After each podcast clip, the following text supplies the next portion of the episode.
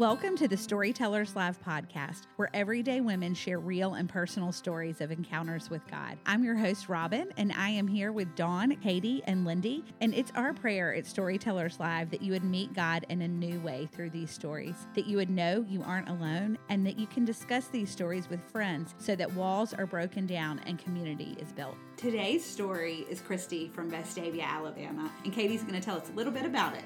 Well, have any of you ever asked God why? all the time. Oh, yeah. Like, why won't you answer my prayer? Or why are you allowing this to happen to me? Or why would you allow me to struggle when I'm doing everything you've asked me to do? I know I've asked that one before.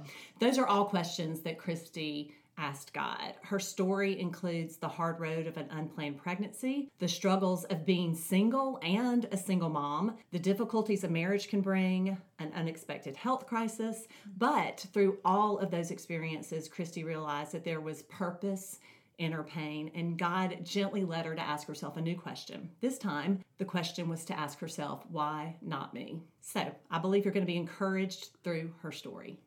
And here's Christy's story. Today's episode is sponsored by Boulo, a company founded by Delphine Carter, one of our past storytellers, whom you can hear in episode 22. Many women struggle to maintain job demands while meeting family and household responsibilities. Typically, women feel forced to take the off ramp and pause their career until the children get older. This has a financial impact on the family, and for many women, confidence and ambition can suffer. Boulo offers another option. The Boulo platform surfaces part time and contract work opportunities with companies that respect your choice to blend work and family. Wherever you are on your career path, still working full time but looking for options, or ready to jump back in, Boulo can help you find your right professional fit. Go to BouloSolutions.com to take the first step. That's B O U L O Solutions.com. Um, well, good morning.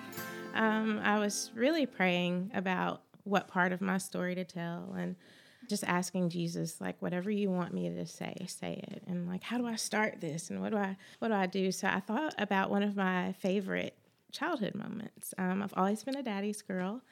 I am the middle child of three, and I've kind of always been striving my whole life. But I remember as a little girl, um, I couldn't have been more than five years old. My dad worked at night, um, so he was 11 to 7. My mom worked during the day. So he would get me. My older brother was in school and my sister wasn't born yet. And so he always started his day with a cup of coffee. And so my love for coffee came from my dad because we both get a cup of coffee. And I know what you're thinking. But my cup of coffee was just the right size for me. It was one of those little medicine dispensers that you get, like. and so he'd pour me a cup of coffee, and he'd drink a cup of coffee, and I'd sit in his lap, and he'd do my hair. Um, and we always walked to go pick up my brother from school. And it was just a sweet time with my daddy. Um, and I think that's a picture of how our Heavenly Father does for us, just those sweet moments. And um, so as I as I grew up, um, my parents have always been in ministry. They've loved the Lord. They've lived um, just really. I think they're gonna have a lot of jewels in their crown when they get to heaven. Um, but my dad was a man of very few words. He didn't talk a lot. He's very sweet, very gentle, very laid back. My mom is the exact opposite. any discipline, anything always came from mom. And mom was, when she got saved, she got really, really saved. Um, like, really saved. there were a lot of don'ts. Um, and so I grew up looking for love because I didn't hear it a lot. My parents didn't hear it a lot. They loved us the best way that they knew how to, but there was very little affection and very little words spoken. And so I remember in high school just striving, like, if I do this, maybe they'll see me.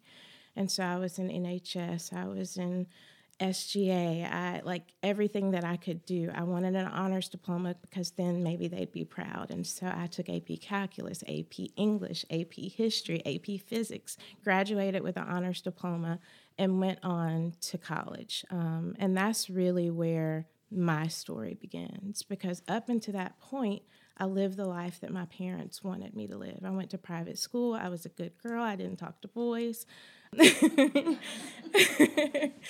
and but it was all through their relationship with the Lord. I didn't have my own relationship with the Lord. So I went to Alabama, roll tide. and as you know, there are many opportunities to party at Alabama. And I capitalized on every single one of them. and so I got really, because I went to private school, I'd never even been to a dance before. Like at my school, dancing led to sex. And so, like, you just don't dance because then you get pregnant. and so we just didn't do anything. So I went to Alabama and like there was all these parties and my friends were going to parties and I realized I was not comfortable in that environment because I'd never been in it before. And someone introduced me to alcohol. And then I realized, oh, I can be really comfortable in this environment now. And so um, I just kind of started spiraling. I drank a lot. I became very promiscuous. And in two years, I was I didn't even know who I was. Who is this person? Because I was raised right, there was always something inside of me saying, This is not how you're this isn't you. You know better, you should do better. And I remember uh, I was going into my junior year and just thinking, you got to stop. Like it's time. Like it's it's it's over. My GPA was a struggling 2.0, if that. And I was working at the time. I was working at Hibbett's, and there was a stomach virus going around. So like everyone was out sick, and we were all throwing up. And I know that's pleasant for you to hear, but a few weeks went by, and everybody else got better, but I didn't. And so I'm still sick. I'm still vomiting every day. And one of my friends was like, Christy, do you think you're pregnant? And I was like, girl, no. Um, but one of the girls that worked with me, we went to CVS and we went back to her house and I took a pregnancy test and it was positive I was pregnant. And at that point, my world crumbled. I was like, what am I going to do? My parents are in ministry. They're going to disown me. Like, if dancing was bad, how am I going to come and tell my mom that I'm pregnant? And I was so sick. I could barely lift my head, and I knew I wasn't going to be able to finish school that semester. So I went home one weekend when my dad was out of town. and I went at night because the sickness wasn't as bad at night. And um, I went to my mom's room. She was not asleep, but she was in bed, and all the lights were off. And I sat in a chair beside her bed. And I said, Mom, I need to tell you something. She said, You're pregnant? I said, Yes. I just remember thinking, this is it. This is the end. They're going to disown me. What am I to do? And so, me being me, I'd already taken care of everything. I was like, I don't need your help. I've done it. I'm on Medicaid. Um, I have a doctor, but I'm really, really, really sick. And so she, it was the first time I truly felt love. I slept in her bed that night. And she said, What do you want? I said, Mom, I want to finish school. She said, You will. I said, I don't want to be a statistic. She said, You. It was the first true representation of unconditional love. What I thought was going to happen was the exact opposite. My mom got pregnant when she was 19. She never told me. They got married. And so she'd walked through this. Until this day, we really haven't talked about her pregnancy, but she loved me through mine. So they moved me home over Thanksgiving, and I worked. And until Christopher was born. So my son Christopher was born that June. And when I got pregnant, it was like a complete 180 instantly. It was the first time I think I really realized that my actions no longer affected just me. And so that was the beginning of my relationship with God. So I started walking with him. I cut off all my friends. I didn't listen to secular music. I like I was just like, God, I need you because this baby deserves to have a good life with a mom that's walking with the Lord. And so I just I did. I turned everything around and um I think he was about a year and a half, and I started going back to school. I was commuting from Trussville. My parents live in Trussville to Tuscaloosa, and I was still working. And I was like, I can't keep this going. So, the spring of 2004 or five, I went back to school at Alabama full time. No, it was the the summer. I went back to school full time. I took him with me, and I worked really hard. I got a job at his daycare so that I could afford to have daycare. Uh, I studied a lot. I moved off campus. I didn't have cable. I just was like, I need to finish school. This is what I need to do. Everything that I did was either Jesus or school. I drove home every weekend for church. And even though I was in a season, of, I guess you say, of like just being in a desert alone, I never felt God more than I did in those two years. So going into my senior year, um, I switched my degree to or my major to accounting um, because I was originally pre med and I didn't have any passing grades in that. So um, I had an A in my accounting class, and so maybe this is what I should do. I've always liked numbers, um, so. Um, there was an opportunity for accounting internships, um, and for this to happen, you had to have a high GPA, so 3.5 or higher. Um, but these firms would come in and you could interview with them, and they did these socials and all these things. And so I really wanted to try to get an internship. So I had a conversation with my parents going into my senior year, and I was like, in order to do this, I can't keep Christopher with me. And they agreed to have him in Birmingham so that I could apply for the internship, um, which was a blessing because there was no guarantee that I was even going to get it. And so I worked hard and I got invited to this social by accident. Um, and so I went. I have no idea how I got there except for God. And um, I was just talking to this lady. I didn't know who she was. And I'm just like vomiting all of my, like everything. And then I find out she's the recruiter for the firm. And I'm like, wonderful. So there goes that firm. But um, I applied for many interviews and everyone turned me down but one company. Um, and when I got in the room, the person interviewing was the lady that I had vomited all of my information to. And I remember sitting there, it wasn't an interview, we just talked like we'd known each other for forever. Um, later that day, I got a phone call and I got an offer to work an intern at that company. It was the highest paid internship for that semester. Uh, I called my dad and my mom and I was like, You're never gonna believe this. And so I interned there, I got offered a full time job. And a few months into my internship, or really into the full time job, I realized I cannot do this and have a child and move out of my parents' house. And so I, I, was going to get my CPA, and I was like, I just, I can't right now in this season of life. And so I went to talk to her, and I was like, hey, something shifted. She was like, girl, no problem. I'm so glad that you made that decision right now. I got a CPA, and I'm a recruiter. Like, don't waste the time if you know that it's not for you. And she's like, there's plenty of people that work here that aren't CPAs, and I mean, you're welcome. We love you. I'm going on vacation in a few weeks. When I come back, then we'll talk about, you know, your plan. While she's gone, I get called into the office, um, and a lady sits me down and she was like, Hey, you know, I just wanted to talk about your future, blah, blah, blah, blah. Are you happy? And I was like, Yes, I love it. And she's like, Well, you know, we need people that are really passionate about accounting here. And I'm like, I am. I'm passionate. I love my job. Um, and she was like, Well, with your new decision not to um, pursue your CPA, like I said, we need people that are passionate. So um, is two weeks going to be enough for you? And I was like, What? And so I got fired. And I was like, God, you opened all of these doors for me. I shouldn't have been here. Like, why would? It was like a tease. Like, why would you do this? I was devastated. I didn't know what to do. I was just being honest and I didn't understand like why that was happening um, one of the partners in the firm found out what happened and he was like, I'd like to help you if you'll let me. Um, and he introduced me to a friend of his that owned a company, and I went and interviewed that day. I was like, I'm not dressed appropriately. Um, and the next day, they offered the job. They they matched everything that I had with that company, and I was like, wow! Like, I felt like something was taken away, but Jesus said, I've got something else for you. And so I went to work for that company. I was in a relationship at this time. It was a high profile relationship. We dated for about four years. We got engaged. And I guess about six months into our engagement, he came and said that he wasn't ready to be an infant dad. And so that relationship ended suddenly, abruptly. It was very public, it was very hard.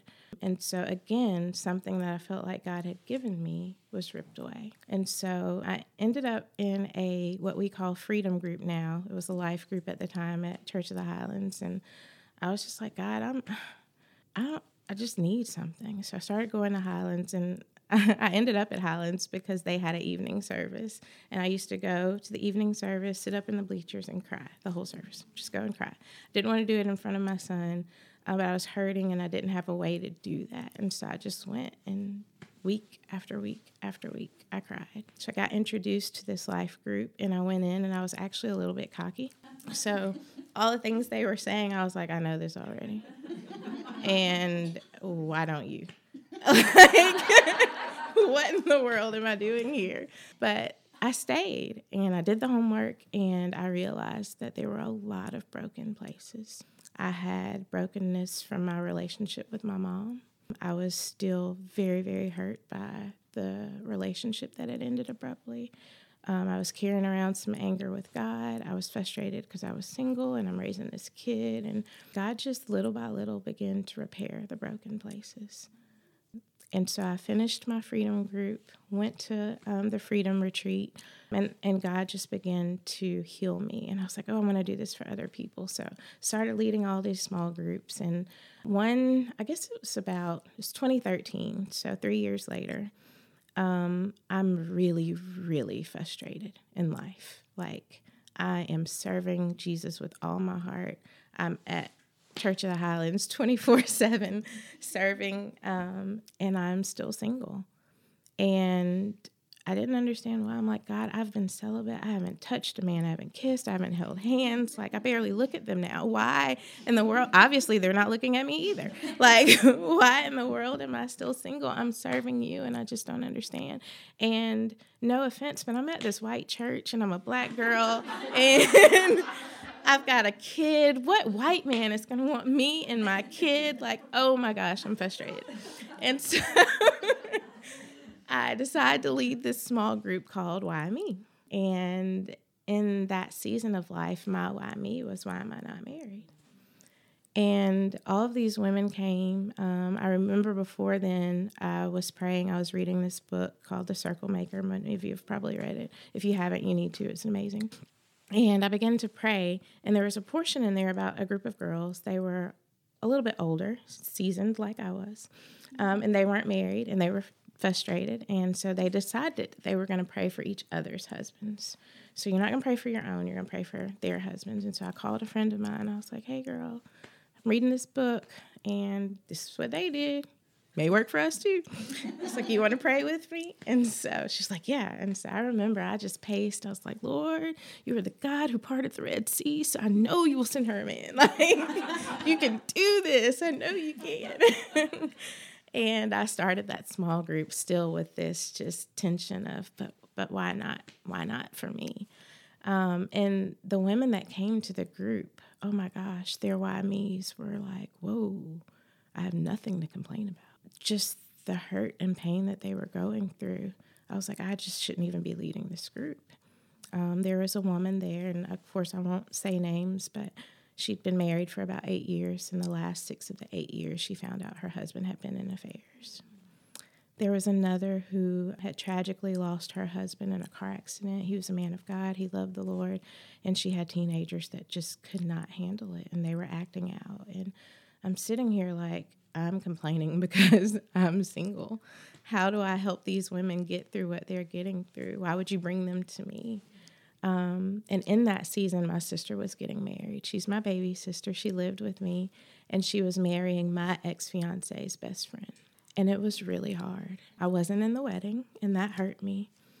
And there was just so much going on. I remember telling God, I know that you're enough and I can go to this wedding and I don't need anyone to go with me, but I need to feel it. And so that was my prayer God, just be with me and help me know that in the midst of this, I have no unforgiveness towards them, but I knew that they were going to be there. My ex had gotten married, and I was hurting because my sister didn't ask me to be in her wedding.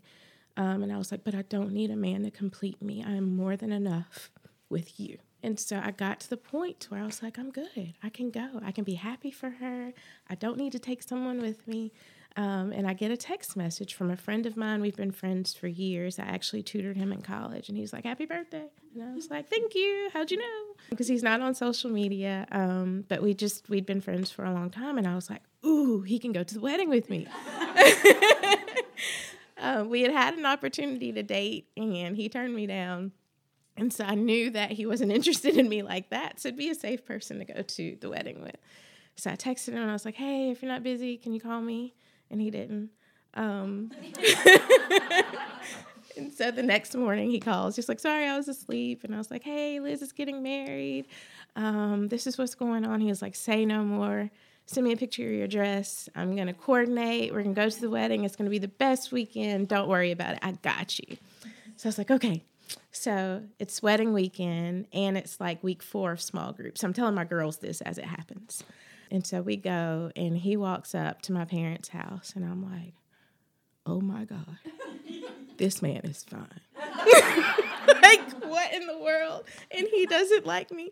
Um, so he comes in and I'm like, hey, church hug. Um, and we go to the rehearsal dinner and he goes to the wedding and he waits on me hand and foot.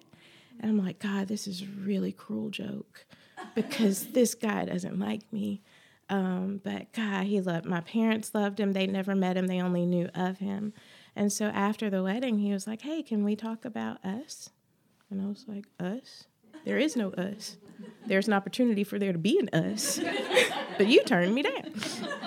And so he was like, No, no, no, no. That was the first time I realized that I had a chance with you. But I knew about your relationship with the Lord and I wasn't there yet. And so I told God after that night, if you give me the opportunity to, I'm going to become the man that she deserves. And one day I'm going to pursue her and I'm going to marry her. And so he said, if you give me the opportunity to, I want to spend the rest of my life making you happy. I didn't come down here to go to your sister's wedding, I came down here to make you my wife. Oh, right. so I'm like, Oh, and the funny thing is that morning I had gotten a call from a lady who's been in my life for many, many years. I trust her. She um, is a mentor. And she called me the morning of my sister's wedding and she said, Hey, I got up praying for you this morning and God told me to tell you something, which I'm a little leery of, if I can be honest, but not with her. And so she said, um, I, I know that you're excited for your sister. I know this is a big day for her, and I know, but I also know it's a hard day for you. And she said, God told me to tell you to buckle your seatbelt because He is about to take you on the ride of your life. Get ready. That happened that morning. I'm getting my makeup done. I was like, okay, put a pin in it, write in your journal later. And so that night, when he professed his love, I was like, oh, that must have been what she was talking about because I wasn't expecting this. So, like two and a half weeks later, he proposed. Four months later, we got married. And so, at my last week of small group, I'm sitting in the group and I have on this ring, and they're like, oh my gosh, like what in the world? Like everything changed in six weeks. Um, I wasn't dating, there were no prospects. And it was such a sweet gift from God until we got married. And I hated him. I was like, what in the world can I give him back? Like, we hated each other. It was the hardest year of my life. I went to a women's small group. Um, there's a lady named Cindy Acton at church, and she just has a passion for women that are newly married or engaged. And she poured out so much wisdom, and I ate it all up. And that small group saved my marriage because I it was it was it was unbearable. I cried. I prayed. Sometimes I was like, I don't even know if I want this to work. Like this is hard. Why did you wrap this package up so nicely and give it to me? And I've never been more miserable. I've never felt more lonely. I just don't understand. And so time went and I listened and I prayed. And I remember one day God dealt with me very harshly. He said, I don't need your help with him. See, I thought that a, a, godly man was supposed to look a certain way and dress a certain way and do a certain thing and pray every day and anoint us and you know. Uh, and he said, I don't need your help with him. You are not the Holy Spirit. He has a Holy Spirit. He has me, and if you don't get out of the way, you're going to ruin this. So I went and I repented to him. I was like, I'm sorry. I've tried to make you into my idea of what you're supposed to be. And I realize now that our journeys are separate and I love you, and I love the man that God made you, and I know that He made you for me. So that began, and our marriage began to get better, and we wanted a baby. And I remember being so excited because being pregnant was so shameful. I couldn't wait to have a baby and be excited about it, to tell people, and it not be a bad thing. And so we got pregnant really, really fast um, in 2016. And uh, I remember it was during the 21 days of prayer. It was January the 4th. And thank you. and I remember praying and crying and covering this baby that we decided not to find out the gender, but I wanted a girl, so I prayed for her. and I prayed against sickness because when I had Christopher, like I said, I was very, very sick. And I remember it was the financial conference, and I'm working, and I was like, "Ooh, I don't feel so well." And as every day passed, I got sicker and sicker. I couldn't keep anything down. I ended up going into the hospital. I was dehydrated. I had extra saliva. Like, who has that? I had a spit cup. I was like, really, God? Like a spit cup? That's attractive. And so I, I had gestational diabetes. I had back problems. Like, you name it, it happened. And so I couldn't wait to have her because I knew it was a girl so that I could just feel normal again. I remember sitting in my husband's lap one day and I'm bawling my eyes out. And I was like, I just feel so bad. There's so many people who want a baby and can't have one. And here I am complaining about this. And he was like, That doesn't make it any easier on you, but we'll get through this. And so we just had a baby shower and I'm writing thank you cards. And it's August um, 24th. She's due September 26th and my husband's walking by and I feel a pop. I was like, oh, honey? Yeah? I think my water just broke. And he was like, it's not time. I was like, I know but give me about five minutes and I'll confirm it for you.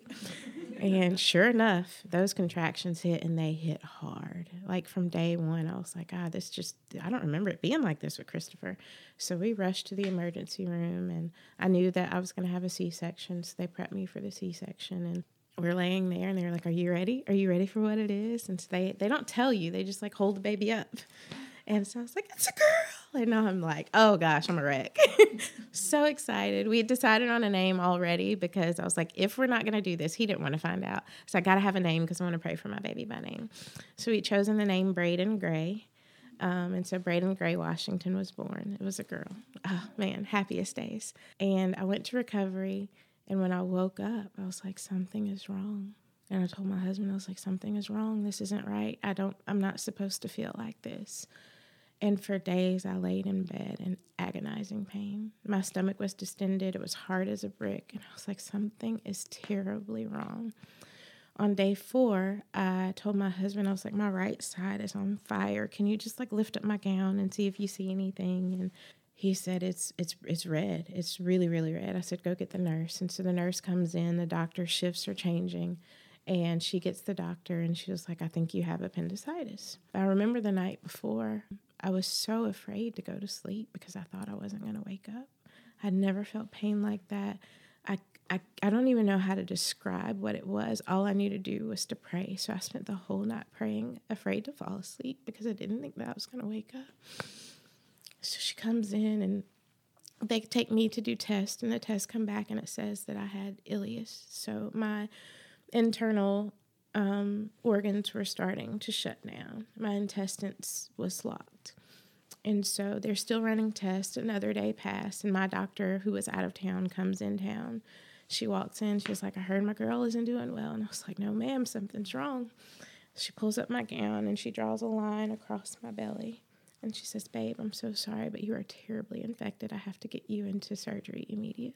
And so we rush into surgery. Like I, no jewelry comes off. Like they cut my shirt off, and we're in there. And so I come out of surgery, and I'm actually starting to feel better. And I noticed that that area gets really hard again. And I said, "Is this normal?" She's like, "No, I'm sorry. We got to go back in again." So I go in for my third surgery, and I come out, and she said, It looks like a shark has taken a bite out of your abdomen. And because it was infected, there's no stitching, no anything. Um, and so she talked to a wound care specialist, and they decided to insert a wound vac to help with the healing. Um, I spent 17 days in the hospital. I was so mad at God. Why? Why would you answer this prayer? but not answer this one. You gave me this beautiful baby girl. Why did this have to be the way, the journey for me? And so I get out of the hospital and we have this wound vac. And I remember the first wound vac change. It was three and a half hours to get it out. I had no additional pain medicine. And it was just, it was rough. And my husband looked at me and he said, Baby, you are strong and you are strong enough to get through this. And that might not mean anything to you, but it meant the world to me. You see, in that first year of marriage, I cried a lot, clearly. um, it's my way of expressing my emotions. And he would say, I'm just used to being around strong women. I was like, just because I cry doesn't mean I'm not strong. It takes a very vulnerable person to show their emotions, and that takes strength. But that day, those words were reversed, and that curse was broken. And so, even in my brokenness and my anger, God was healing things, and He was healing my marriage. Um, but we had a long road ahead of us. Um, I spent many, many, many days um, with home health. Braden was born August 24th, and my wound did not close into the following January. And in that time, I sunk into a really deep depression. I spent a lot of days home alone. My husband was a realtor, and because he was caring for me and our baby, he had to go and work. Um, our finances were a disaster. We had maxed out all of our credit cards, and life was just hard. And I had to go back to work because we needed the money. So I went back to work in December. And I looked great on the outside, but I was dying on the inside. I remember one day before I went back to work, I was so low. I, I couldn't breathe. I'd never felt like that before. And I was like, God, I, I need help. So I reached out to one of our staff pastors and I was like, something is wrong. I've never felt like this before. I don't know how to get out of it. I've never felt so low. And so he said, Who are your girls? You got to reach out to them. Let them pray for you. Like, let them be your Aaron. And so I got through that day but there was still a very heavy cloud over me. So I went back to work and I did all the things. You know, you're on staff at a church, so you show up to 21 days of prayer at 6 a.m. and you smile and you greet people in the lobby and you do what you're supposed to do because it's what you're supposed to do. But I was, I was just dying inside. Like, God, I've never felt further from you. I was angry with the doctor who didn't treat me just so many whys. And I just couldn't understand like how could this happen? People go, they get pregnant, they have babies every day without complications. I had complications with my son as well. And so I knew what prayers to pray, I knew what to cover. Um, but at the end of the day, it was my story. And I remember a shift happened one day. I was at work and there was a pastor who asked me how I was doing. And I said, honestly, I'm not doing good at all.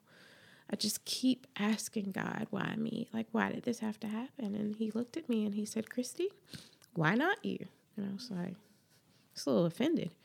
Um, what do you mean? What are you trying to say? Um, but as I thought about it, it began to resonate. And I thought of Job. And I had been studying Job for a while. And if you're familiar with the story, you know that Job didn't do anything wrong, that Satan came and petitioned God, and God said, Have you considered my servant Job? And Job went through loss, and he went through disappointment, and he went through heartache. But God knew that he had a plan to restore Job and to give him more than he could have ever thought or imagined because he knew that Job would be faithful. And so at that point, it shifted from why me to why not me. And it became a sweet relationship between me and the Lord, and almost where I was like bold, like, bring it, Satan. like, I'm ready. I can do this.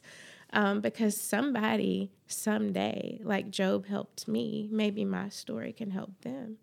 Maybe they're going through something that they feel like they can't get through, or they're dealing with disappointment, or you didn't show up for them the way that they thought that you should show up. Um, and I realized that my pain could have purpose. Um, and so now here we are. My baby girl is three and a half years old, going on 33. Uh, she's sassy, she's sweet. Um, our family is great. Um, my husband, our relationship is just so sweet. God has answered prayers. He's done a work in him. Um, he was like, ah, small groups aren't for me. I'm not about to bare my soul to strangers that I don't know. And uh, for a year, we've been in a couple small group. And last fall, we led our first small group for high schoolers.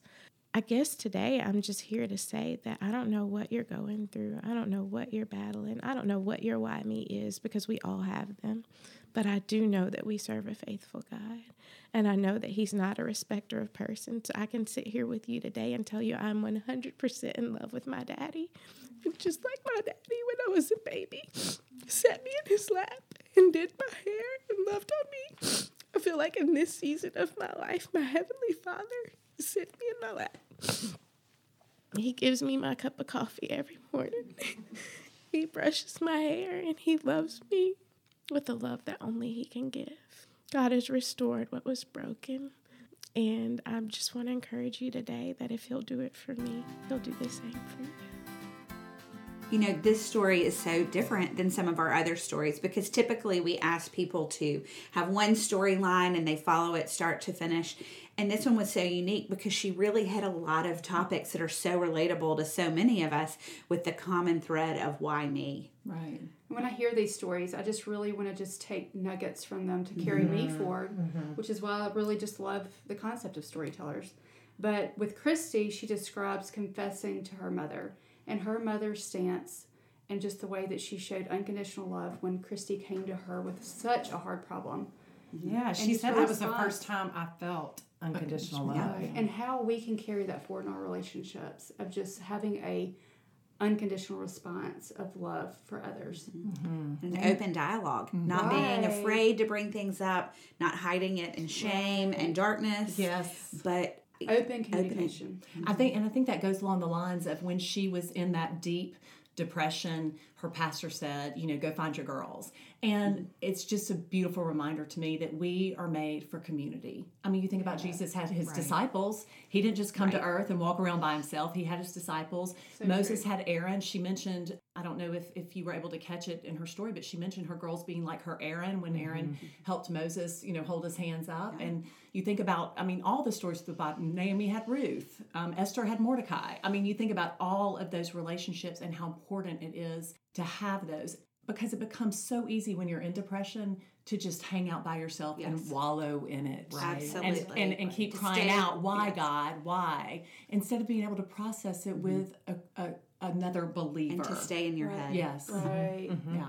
So I really I, that was one of the things that just stood out to me, and of course the the her comment about trying to be her husband's Holy Spirit. The, the whole oh, marriage that thread, the whole that hit me in the marriage thread to me was just significant because I can relate to that. You know, I, I try to be everybody's Holy Spirit because I, I sometimes feel like that's my job. But but in even after in the Q and A section that wasn't recorded, there she said, "Say it once and pray." And so it's our job, you know, in relationships. I mean, not just marriage relationships, but just you know, we're not the Holy Spirit. Hand but we- over to God. Yes, exactly. And just pray about it. And then her saying that her healing in her marriage came through her brokenness. That was that was really impactful to me. And I, I love the beautiful imagery at the end of her daddy handing her the cup of coffee every morning. Yes. You know, just a beautiful picture to remind me if that's where I need to mm-hmm. go first thing in the morning is to have my cup of coffee with him. Mm-hmm. Yes, and just sit in his lap. You know, I think so many times we just see God as this big man sitting in a chair in heaven, and it's like, no, no, he wants you to climb in his lap and sit and rest. Mm-hmm. Thanks for joining us this week on Storytellers and hearing Christy's story. And we would love for you to share it with your friends, to go online and subscribe to our podcast, to rate and review. You can even go to storytellerslive.org and sign up for our email list. You can come hang out with us on Instagram at Storytellers Live Podcast. We're just kind of all over the place. And we look forward to being with you next week.